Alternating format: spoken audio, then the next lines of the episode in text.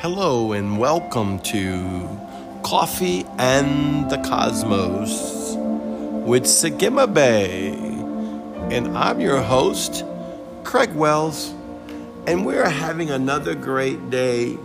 I'm telling you, a super fragilistic espialidocious type of day. You know, as I've been teaching people from around the world on how to go into the up here, how to live on the other side of the veil, how to walk in Zion, there's also a framework that must be adapted to in the natural realm. That this is a symbiotic relation between your soul, your natural, and your spirit. This is why you want to love your soul, love your spirit, and love your body. Now, in church world, we were taught so opposite of that. We were more like honor Jesus, honor God, honor Holy Spirit. We really didn't even talk much about our own spirit, man. We talked about our soul. He's a dirty, rotten sinner. We talked about our body. Oh, God, the body wants to do so many bad things. And in the natural realm, you could sit and pinpoint that all day long but it will not come to the completeness even if you stop it all you know I, I, don't sin i don't chew i don't drink i don't hang out with those that do and it looks good if you don't administer the love of the father from a sacrificial place in your spirit being like Jesus did, you will not be able to fully win over your soul to manifest the fullness of who He is and minister to the fullness of your body to manifest the fullness of your body. You say, well, how important is that? Well, you are three part being like God the Father, God the Son, God the Holy Spirit. It's like Craig the Spirit, Craig the soul, Craig the body. I used to be at enmity with myself loving God with all my heart since I was a little boy. More prophetic words over me than Carter has liver pills, as I used to say. Loving God, but at the same hand, being at battle with my flesh because oh my God, did I think something bad? Did I do something bad? Did I did I whatever? Did I cheat on a test in school or you know whatever crazy thing that we've done through the years that try to manifest? And I'd be I'd be having scriptures right, and the scriptures be like the flesh is enmity against God, and you have to beat down the flesh and beat down. And not until I went until 13 years ago with Apostle Aaron and uh, Nancy Coen and, and, Justin Abraham and Ian Clayton, all these great, mighty forerunners, Stevie Mackey and the Mahonies, these great people that preach on the other side of the veil, that I not begin to go set in the other side of the veil. And when I went on the other side of the veil, and you might say, well, what does that mean on the other side of the veil? consciously in your mindset, seeing yourself in Zion, in heavenly places, hanging out in the mountain of the Lord, in the pasture of God, the throne of God, and all the things of the heavenly realm. By faith, if you don't know how to do it for real, you don't know how to imagine it for real, just by faith, just like anything else, into the Holy Spirit will make it real to you. This isn't fantasy island, this isn't fake.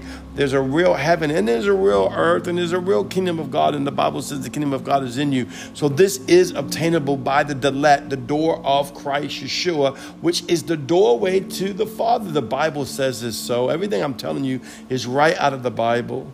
I love the Bible, I love the word of Yahweh. And in that, you want to love yourself. You want to love it. You really want to go in the up here. You want to learn how to love yourself, love your soul, love your body, and love your spirit out of your spirit because that's who you are. You're a spirit being. See, because God wants us to go into love. I mean, love beyond your imagination. Think about this love that is beyond even unconditional love. That which sits on the throne is love. Oh, can't you feel the spirit right now? I feel it just going through me like waves of the glory of the Lamb. Come on, don't you love Jesus? Oh, I'm telling you, I love Jesus so much. I love the Father so much. I love Holy Ghost so much. I love life so much. I love my friends. I love my family. I love my partner. I love everything so much. So, so much. And how did that happen? Is because I set myself in the throne of God, inside of God, according to John chapter 17. And I went on the other side of the veil through Jesus Christ, our Savior, Yeshua, to take upon Him. He says to take upon my yoke. Oh, come on, because it's light. Take upon His burden because it's light and His yoke is easy. I yoke myself to the Father through the Son by the Holy Ghost. And now I'm building a framework of allowing the very essence of the Yod He Vah He, the timeless God of all time, to come sit in every cell of mine in the natural realm of my soul, of my body, and begin to create in the natural realm and transform and transfigure my cells and my DNA into the image of the DNA of Christ Yeshua, because that's the representation of the Son of Man inside of the Father of Yahweh, the Most High God, because of his love. Well, Apostle, you don't have a bad day? Oh, I have my few. Sure, everybody does. You ever had problems come against you? Oh, more than you could imagine. You just won't know about them. Well, brother, ain't that being fake? No, that's being real. I put my trust in Yahweh no matter what the calamity is, I put my trust in Yahweh that I may be a reflection light of Yahweh and His love and His purpose, not of what's happening in the natural realm. Because the natural realm is not the last say so of my life. The natural realm is not the last say so of your life. You could go through tragedy. You could lose your job. You could lose your spouse. You could horribly uh, pray to God you never lose your children. But all these bad things that happen in life, but they can't be the last response of life. Grab a hold of the altar of Yahweh. Sometimes I'm going to tell you something. I'll go sit in my altar at my, at my office, and I'll just grab the horn to the altar, spiritually speaking and cry out to my God until I move him to breathe on me, until I move him to recognize my voice before him. And Abba Father will begin to breathe and reveal of himself and is always in love no matter what I was going through.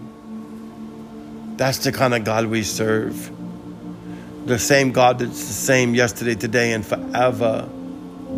Now, not just that which you read in the natural realm or read in the scriptures, but the God that is God above all gods. It is God that lives inside of you, that created you like unto God by the example of the Son of God, which you are the for. He's a forerunner of, and you are the following brethren, kings and priests, according to the word of God. You, king and priest, Son of God. I namaste you. It means I look inside of you and the light of God in me to see the light of God in you. And I draw it out and I arc with it that we may cause a threshold of the glory of Yahweh, a threshing place for his presence. Oh, the glory of Yahweh I live for. Arc with me for the glory of Yahweh. It changes everything. It causes transfiguration to every situation, every circumstance.